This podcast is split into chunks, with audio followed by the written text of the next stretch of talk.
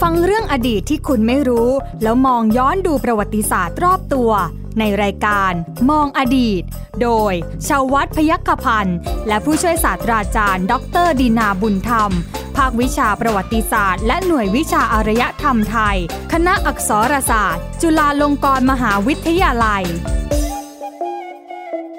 สวัสดีครับ คุณผู้ฟังครับต้อนรับคุณผู้ฟังเข้าสู่รายการมองอดีตครับกับผมใหญ่ชวัตปิยกพันธ์นะฮะรายการที่นำเรื่องราวที่น่าสนใจในอดีตนะครับมาเล่าให้กับคุณผู้ฟัง ผ่านผู้เชี่ยวชาญนะครับด้านประวัติศาสตร์นะฮะคุณผู้ฟังครับ ซึ่งเล่าแต่ละตอนสนุกมาก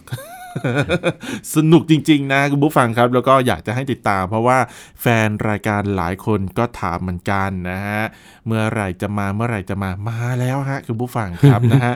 กับผู้ช่วยศาสตราจารย์ดรดินาบุญธรรมครับอาจารย์จากภาควิชาประวัติศาสตร์และหน่วยวิชาอารยธรรมไทยคณะอักษรศาสตร์จุฬาลงกรณ์มหาวิทยาลัยสวัสดีครับอาจารย์ครับ สวัสดีครับคุณใหญ่ครับ สวัสดีท่านผู้ฟังทุกท่านด้วยครับ อาทิตย์หนึ่ง ครับ เราจะพบกันครั้งหนึ่ง เออ นะ นะ ก็อดทนกันหน่อยนะหกวันเจ็ดวันนะ เรื่องแต่ละเรื่องเนี่ยนะฮะคุณผู้ฟังครับบอกเลยแซ่บๆเด็ด ๆ บางเรื่องเนี่ยก็ทันสมัยทันสมัยนะ เออ อ่าหลายหลายหลายคนก็ติดตามฟังก็รู้นะว่าเรานำเสนอเรื่องอะไรไปบ้างก็ย้อนย้อนๆไปดูแล้วกัน เออ ไปไปฟังกันดูนะ แต่ ฮะ แน่นอนต้องอยู่ในขอบเขตของอดีต ถูกต้อง นะเพราะว่า ฮ ไม่งั้นไม่ใช่รายการมองอดีต มันมีทั้ง นะครับ อะไรนะ ประวัติศาสตร์ โบราณคดี โบราณคดีความเชื่อ ใช่ศิลปะ น วัฒนธรรม ขนบธรรมเนียม วิถีชีวิต ต่าง อะไรต่างๆ ที่มีมาแต่อดีตสู่ปัจจุบัน ถูกต้อง นะครับ เป็นอดีตที่ต้องมีประโยชน์นะ ต้ ต้ อ อง งมีประโยชน์ต่อสังคมนะไม่ใช่ อดีตอะไรก็ได้อะไรแบบเนี้ย อ่า นะ ครับผมคุณผู้ฟังครับเคยไปวัดเบนไหม ถ้าพูดแค่วัดเบนคือ อืม คือมันเป็นเหมือนคำติดปากของเรานะครับ วัดเบนเรียกสั้น ๆ วัดเบนจะมาบพิษ อืม จริง ๆ ชื่อยาวกว่านี้ใช่ไหม วัดเบญจมาบพิษดุสิตวนาราม ราชวรวิหาร เนี่ย เนี่ย ะ คือชื่อเต็ม ชื่อเต็ม นะครับ ทีนี้เนี่ยวัดเบญจมาบพิตรเนี่ยหลายหลายคนที่มากรุงเทพ อย่าง ครับ ผมเนี่ย อืม เป็นเด็กต่างจังหวัด เออ มากรุงเทพครั้งแรก ครับ ก็ต้องไปวัดเบญก่อน อ่าเป็น ไม่ เป็ รู้ น ทำไมอะ ต้องเรียกว่าอะไรนะ เป็นสถานที่สำคัญใช่ไหมเป็นสถาน ใช่ ที่สำคัญ ใช่ แห่งหนึ่งในกรุงเทพมหานคร ซึ่งอย่าว่าแต่คนไทยเลย คนไทยที่ไม่ได้อยู่กรุงเทพไม่ใช่คนกรุงเทพก็ อืม ก็เข้ามาก็เป็นหนึ่งในสถานที่ที่ต้องไปนมัสการไปเยี่ยมชมใช่ไหม วิ ครับ ชาสังคมอ่ะชอบ เออ ยกวัดเบญ ใช่ไหม อ่าชอบชอบใส่วัดเบญลงไป และก็ไม่ใช่แค่ชาวไทย อ่าใช่ ชาวต่างประเทศเองก็เป็นหนึ่งในแหล่งท่องเที่ยวที่สำคัญใช่ไหมครับ ทุกคนชาวต่างประเทศมากรุงเทพ อืม ก็จะต้องมองหาเอ่อ The Marble Temple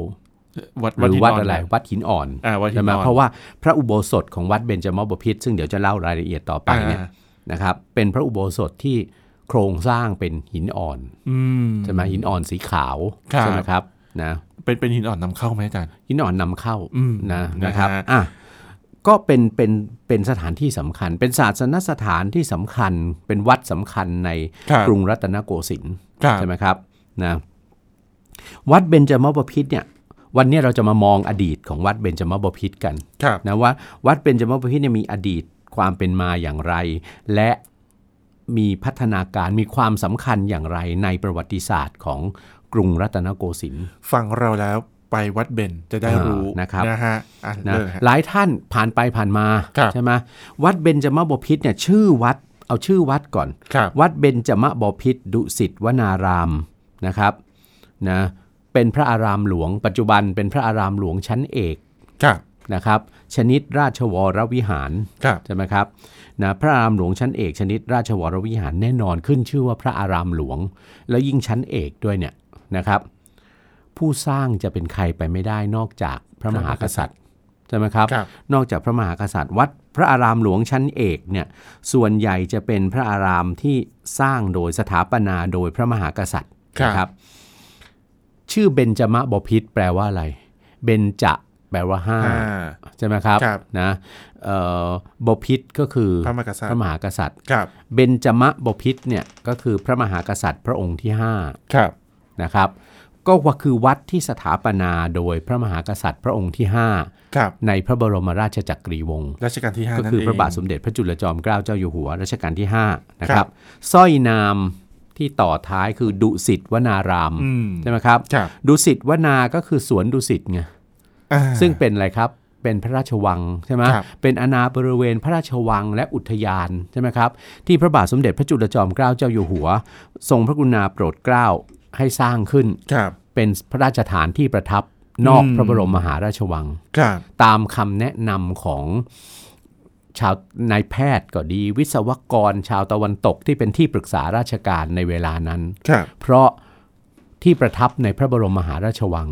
เริ่ม ครับแคบแล้ว ขับแค่แออัด อืม มากขึ้น เพราะว่าพระราชวงศ์มีจำนวนมาก ครับ นะครับ เพราะฉะนั้นพระตำหนักในพระบรมมหาราชวังเนี่ยสร้างติดติดติดติดๆกันแออัดนะโดยเฉพาะฤดูร้อนเนี่ย ทำไมอ่ะ คือมีการเจ็บไข้ได้ป่วยนะมากมายเจ้านายทรงพระประชวรสิ้นพระชนไปก็มากมาย ครับ ก็มีพระราชดำริสร้างพระราชฐานที่ประทับนอกพระบรมมหาราชวัง ก็ ครับ มีพระราชวังดุสิต ครับ กับอีกแห่งหนึ่งก็คือพระราชวังบางปะอิน ซึ่งเสด็จแปรพระราชฐานไปปีละครั้ง อ่า ใช่ไหมครับ ครับ ในช่วงฤดูน้ำหลากประมาณ อ่า ช่วงเดือนตุลาคม ครับ อะไรต่างๆ เหล่านั้น หมาย นะ หมายหมายความว่าอ่าการแปลพระราชฐานไปพระราชวังบางปะอินเนี่ย ครับ ในช่วงฤดูน้ำหลากก็คือประมาณประมาณเดือนประ เดือน มาณ ตุลา ตุลา ลาเนี่ยจะเป็นช่วงที่เสด็จแปรพระราชฐานไปพระราชวังบางปะอิน แต่ฝรั่งเนี่ยไม่เข้าใจ อ่า ไปเรียกพระราชวังบางปะอินว่า Summer Palace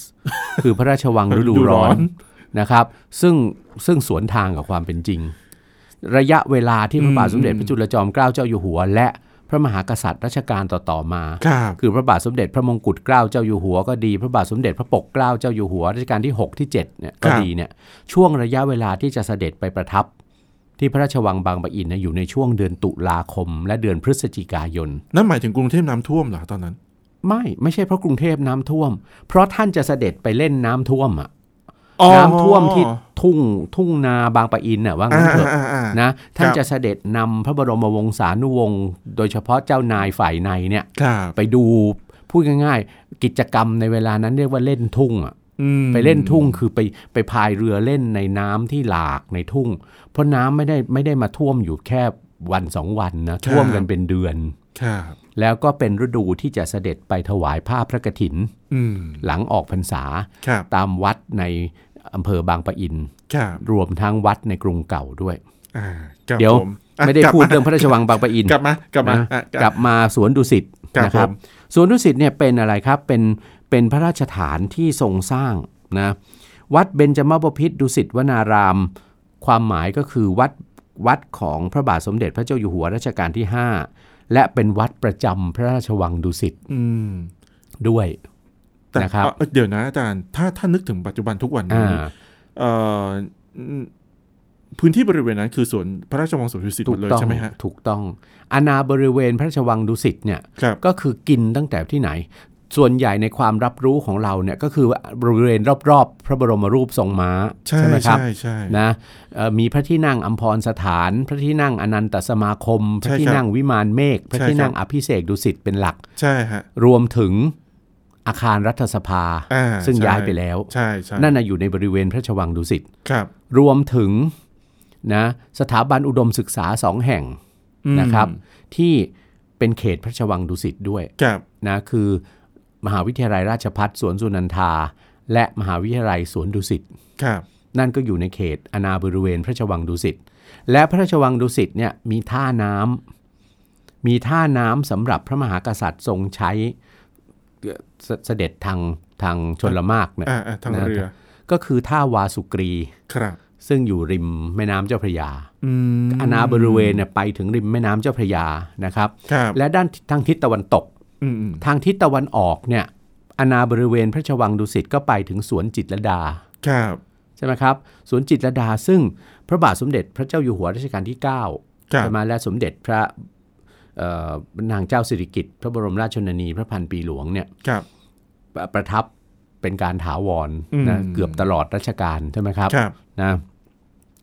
ถึงได้ใช้ชื่อว่าพระตำหนักจิตรลดาระโหฐาน พระราชวังดุสิตไง อืม นะครับ รวมข้ามไปถึงแม้กระทั่งอาณาบริเวณของสนามม้านางเลิง อ่าครับ ซึ่งปัจจุบันก็ยุบเลิกไปแล้วเนี่ย ใช่ครับ ไหมครับ ก็เป็นอาณาบริเวณของพระราชวังดุสิตด้วย อืม นะและเผอิญพื้นที่ตรงนั้นเนี่ยที่ที่พระบาทสมเด็จพระจุลจอมเกล้าเจ้าอยู่หัวเนี่ยส่งซื้อที่ดินน่ะ เพื่อ ครับ จะสร้างเป็นพระราชวังดุสิตเนี่ยในสมัยนั้นน่ะเป็นที่เป็นทั้งที่รกร้างว่างเปล่า เป็นทั้งสวน อ่า สวนผลไม้ของราษฎรอะไรต่าง ครับ ๆ ก็มีก็ส่งซื้อที่รวมๆๆๆเข้าด้วยกันนะครับ อ่าครับ ก็แต่ปรากฏว่าในอาณาบริเวณตรงนั้นเนี่ยมีวัดโบราณอยู่แห่งหนึ่ง ครับ ณใหญ่ ครับ มีวัดโบราณอยู่แห่งหนึ่งนะครับเอ่อชาวบ้านเรียกกันว่าเรียกกันเป็นสองชื่อ อืม ชื่อวัดแหลมชื่อหนึ่ง ครับ อีกชื่อหนึ่งชื่อวัดไซทอง ครับ เพราะว่าตรงบริเวณตรงนั้นเนี่ยมันมีต้นไทรต้นไทรแผ่กิ่งก้านสาขานะเอ่อขึ้นมาอยู่ด้วยเนี่ยนะ ค ค รั รับ บ วัดแหลมกับวัดไซทองเนี่ยนะไม่ปรากฏนะว่าสร้างเมื่อไหร่ อืม น่าจะเป็นวัดที่ประจำชุมชนโบราณอยู่มาตั้งแต่สมัยอยุธยา อาจจะตั้งแต่ก่อนสร้างกรุงเทพแล้ว อ่าครับ เพราะปรากฏว่าในรัชกาลพระบาทสมเด็จพระนั่งเกล้าเจ้าอยู่หัวเนี่ยคุณใหญ่ ครับ ประมาณปีพุทธศักราช ครับ 2369 นะครับ เกิดศึกเจ้าอนุวงศ์ อ่าฮะ ใช่ไหมศึกเจ้าอนุวงศ์ซึ่งทำท่าจะยกกองทัพมาตีกรุงเทพอ่ะ อ่าครับ ใช่ไหมแต่ในที่สุดก็เข้ามาไม่ได้ถึงกรุงเทพใช่ไหม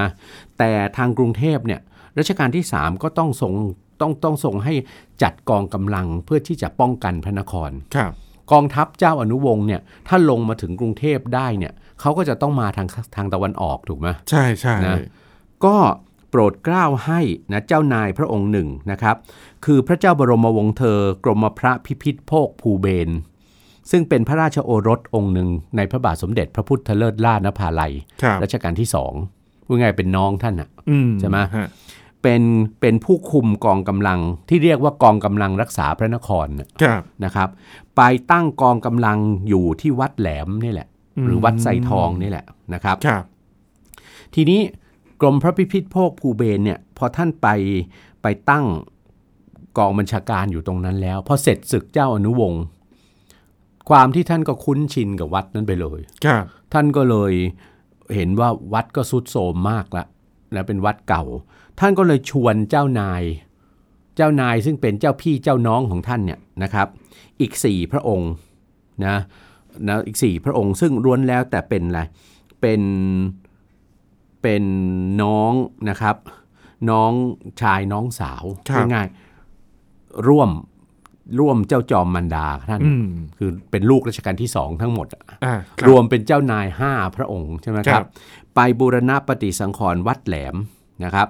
แล้วก็มีการสร้างเจดีย์ประจำแต่ละพระองค์ อืม เรียงรายเอาไว้ในวัดนั้น 5 องค์นะคครั รับ บ ซึ่งต่อมา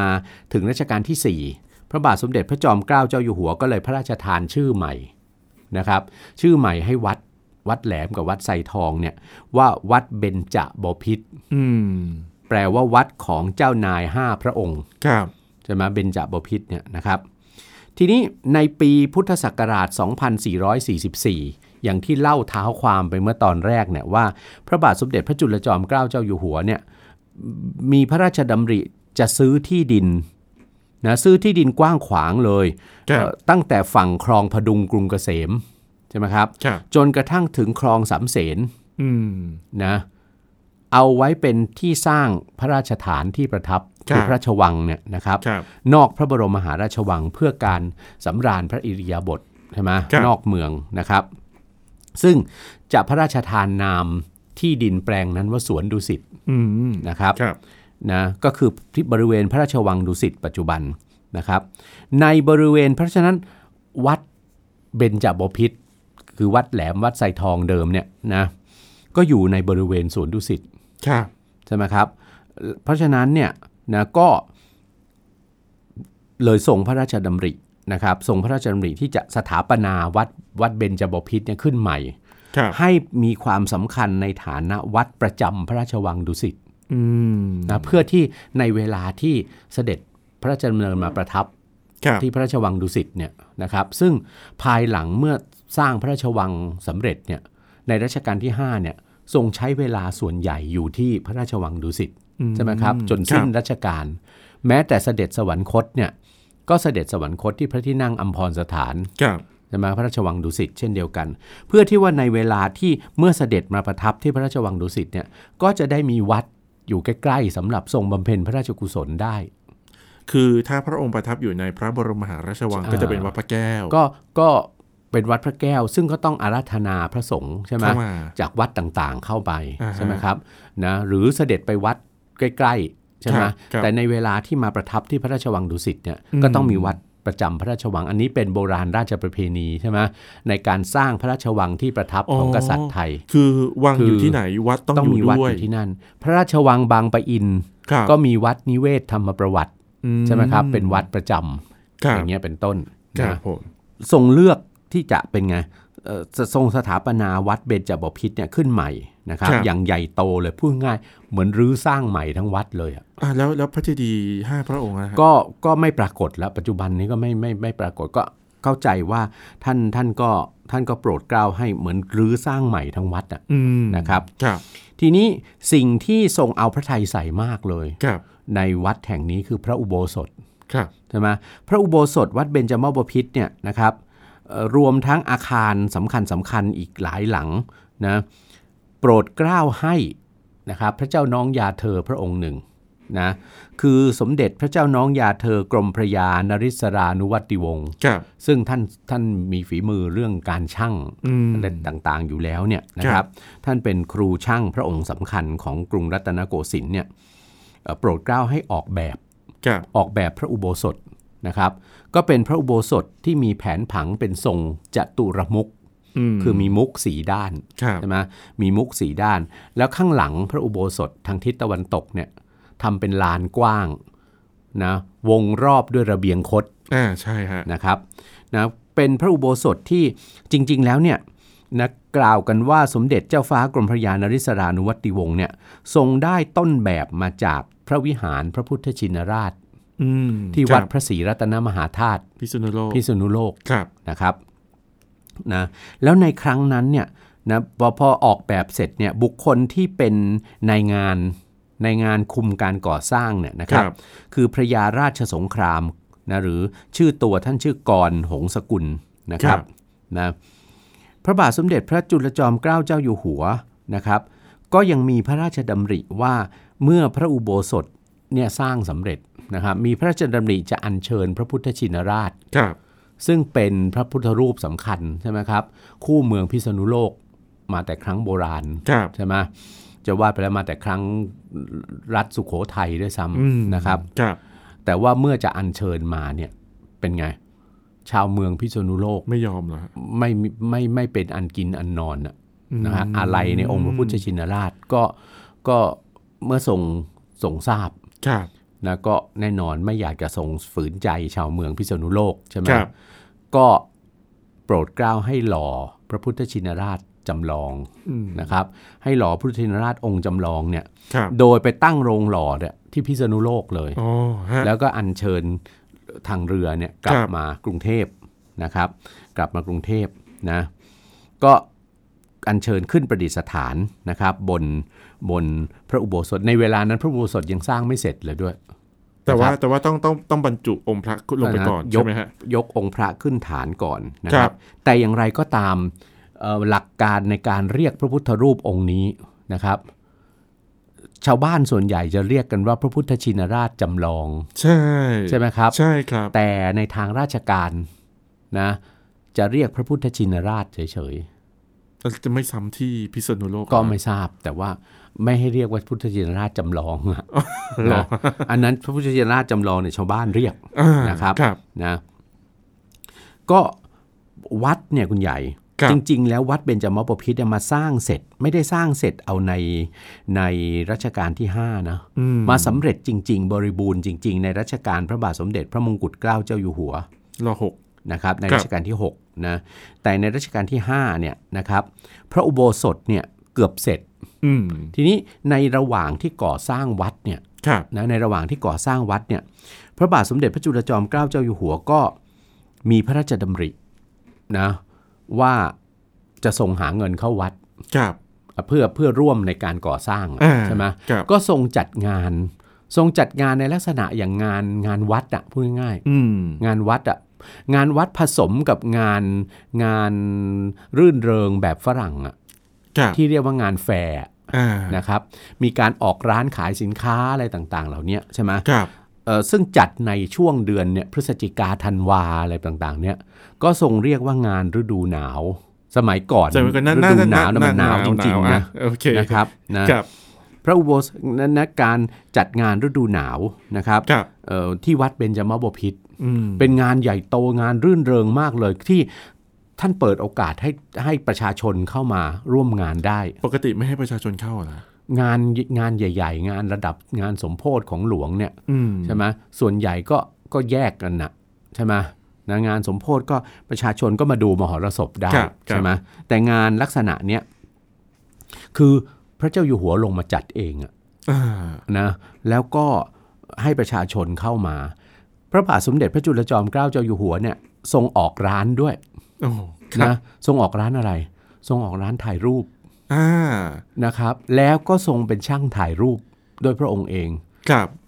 ประชาชนอนุญาตให้เจ้านายข้าราชการแม้กระทั่งประชาชนเนี่ยเข้ามาใช้บริการถ่ายรูปได้ ครับ ก็มีภาพจำนวนมากเลยที่เป็นภาพฝีพระหัตถ์ อืม นะครับ ครับ และในครั้งนั้นเนี่ยมันสะท้อนให้เห็นถึงอะไร ความใกล้ชิดของของพระมหากษัตริย์ที่ที่มีต่อประชาชนน่ะ ครับ ในเวลานั้นน่ะคือคือคือทรงลงมาออกร้านถ่ายรูปแล้วก็มีร้านร้านร้านรวงต่างๆจำหน่ายอาหารจำหน่ายสินค้าต่างๆของเจ้านาย ครับ ทั้งฝ่ายหน้าฝ่ายในเนี่ยนะครั ครับ บ หาเงินเข้าวัดเบญจมบพิตร อืม ใช่ไหมแล้วด้วยเหตุเนี่ยคุณใหญ่ วัดเบญจมาบพิตรจึงมีธรรมเนียม ซึ่งเป็นโบราณราชประเพณี ครับ นะครับ สืบมาตั้งแต่รัชกาลที่ 5 ว่าใครเป็นวัยวัจกรของวัด อืม ตำแหน่งวัยวัจกรของวัยวัจกรเนี่ยทราบใช่ไหมเป็นตำแหน่งอะไรตำแหน่งผู้เพราะเหมือนพ่อบ้านของวัดอะ อ่าใช่ใช่ใช่ ผู้ดูแลทรัพย์สินเงินทองของวัดใช่ไหม ค ค รั รับ บ พระบาทสมเด็จพระเจ้าอยู่หัว ทรงดำรงตำแหน่งวัยวัจกรของ วัดนี้ วัดเบญจมบพิตร อืม ทุกรัชกาลนะครับ ทุกรัชกาล จนถึงรัชกาลปัจจุบั จนถึงรัชกาลปัจจุบัน ครับ นะครับ เพราะเราจะเห็นหน่วยราชการทุกหน่วยเนี่ยจะทราบ ครับ นะเพราะว่าใกล้ๆประมาณสักสองสัปสองเดือนก่อนก่อนเทศกาลกระถินน่ะ อืม จะมีหนังสือนะเป็นมี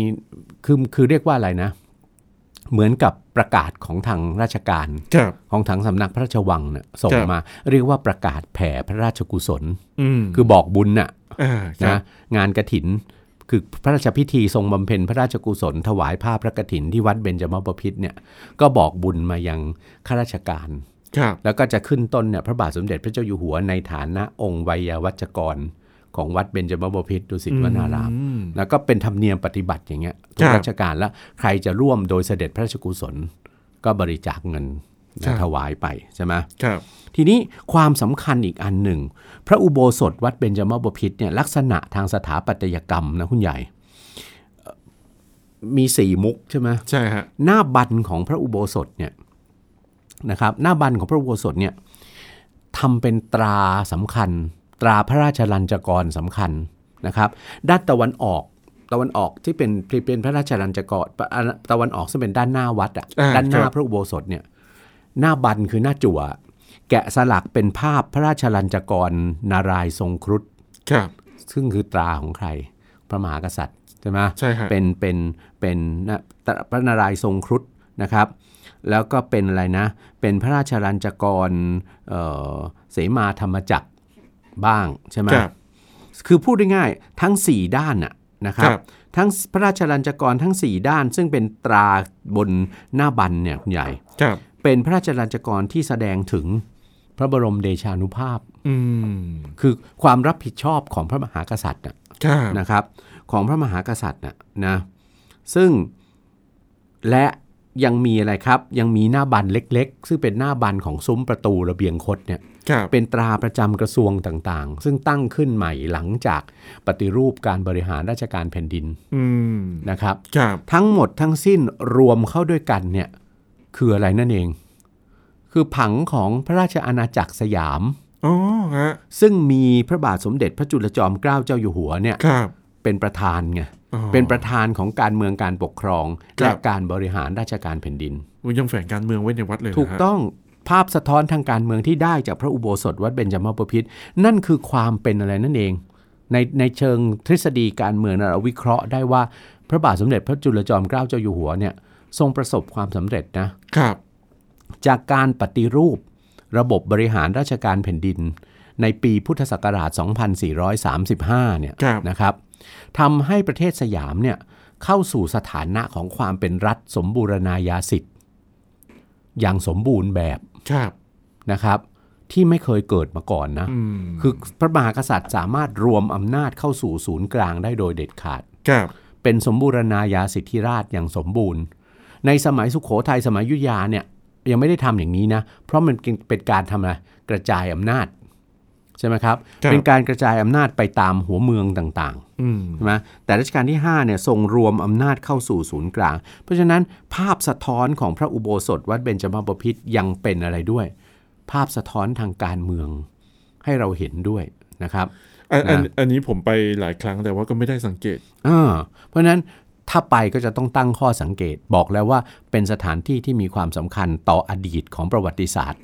ต่อประวัติศาสตร์กรุงรัตนโกสินทร์ ครับ เป็นอย่างมากนะครับ อืม ไม่ใช่ไม่ใช่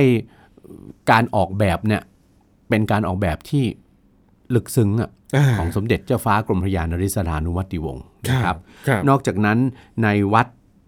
เบญจมาบพิตรเนี่ยก็ยังมีสถานที่สำคัญอื่น ๆ เช่น พระที่นั่งทรงผนวด ครับ ซึ่งจริงๆ แล้วเคยเป็นพระที่นั่งที่ประทับของรัชกาลที่ 5 ในสมัยที่ทรงผนวดนะเมื่อตอนต้นรัชกาลน่ะอยู่ในพระบรมมหาราชวังมาก่อน ครับ แล้วก็ย้ายมาปลูกที่วัดนี้ มีพระที่นั่งทรงธรรมอะไรต่างๆนะครับ และในรัชกาลที่5เนี่ยก็โปรดเกล้าให้สร้างโรงเรียนขึ้นด้วย ครับ นะอยู่หลังวัดนะครับ ปัจจุบันก็คือโรงเรียนมัธยมวัดเบญจมบพิตร อืม นะเห็นไหมว่าเนี่ยอดีตของวัดประจำพระราชวังดุสิต ครับ นะครับ ซึ่งสะสะท้อนให้เห็นถึงนัยยะทางการเมืองใช่ไหมในประวัติศาสตร์ไทยนะในยุคปฏิรูปบ้านเมืองให้ทันสมัย ครับผม นะครับ เอาละฮะนี่คือเรื่องราวของวัดเบญจมาบพิตรนั่นเองนะฮะที่คุณผู้ฟังสามารถที่จะไปเที่ยวแล้วก็ลองฟังรายการของเรา แล้วก็ไปดูข้อมูลกันนะฮะคุณผู้ฟังครับ วันนี้หมดเวลาแล้วนะฮะขอบคุณสำหรับการติดตามนะครับ ผู้ช่วยศาสตราจารย์ดรดินาบุญธรรม และผมใหญ่ชวัฒน์พยกพันธ์ลาคุณผู้ฟังไปก่อนครับ สวัสดีครับ สวัสดีครับ ติดตามรายการได้ที่ www.thaipbspodcast.com แอปพลิเคชัน Thai PBS Podcast หรือฟังผ่านแอปพลิเคชัน Podcast ของ iOS Google Podcast Android Podbean SoundCloud และ Spotify ติดตามความเคลื่อนไหวของรายการและแสดงความคิดเห็น โดยกดถูกใจที่ facebook.com/thaipbspodcast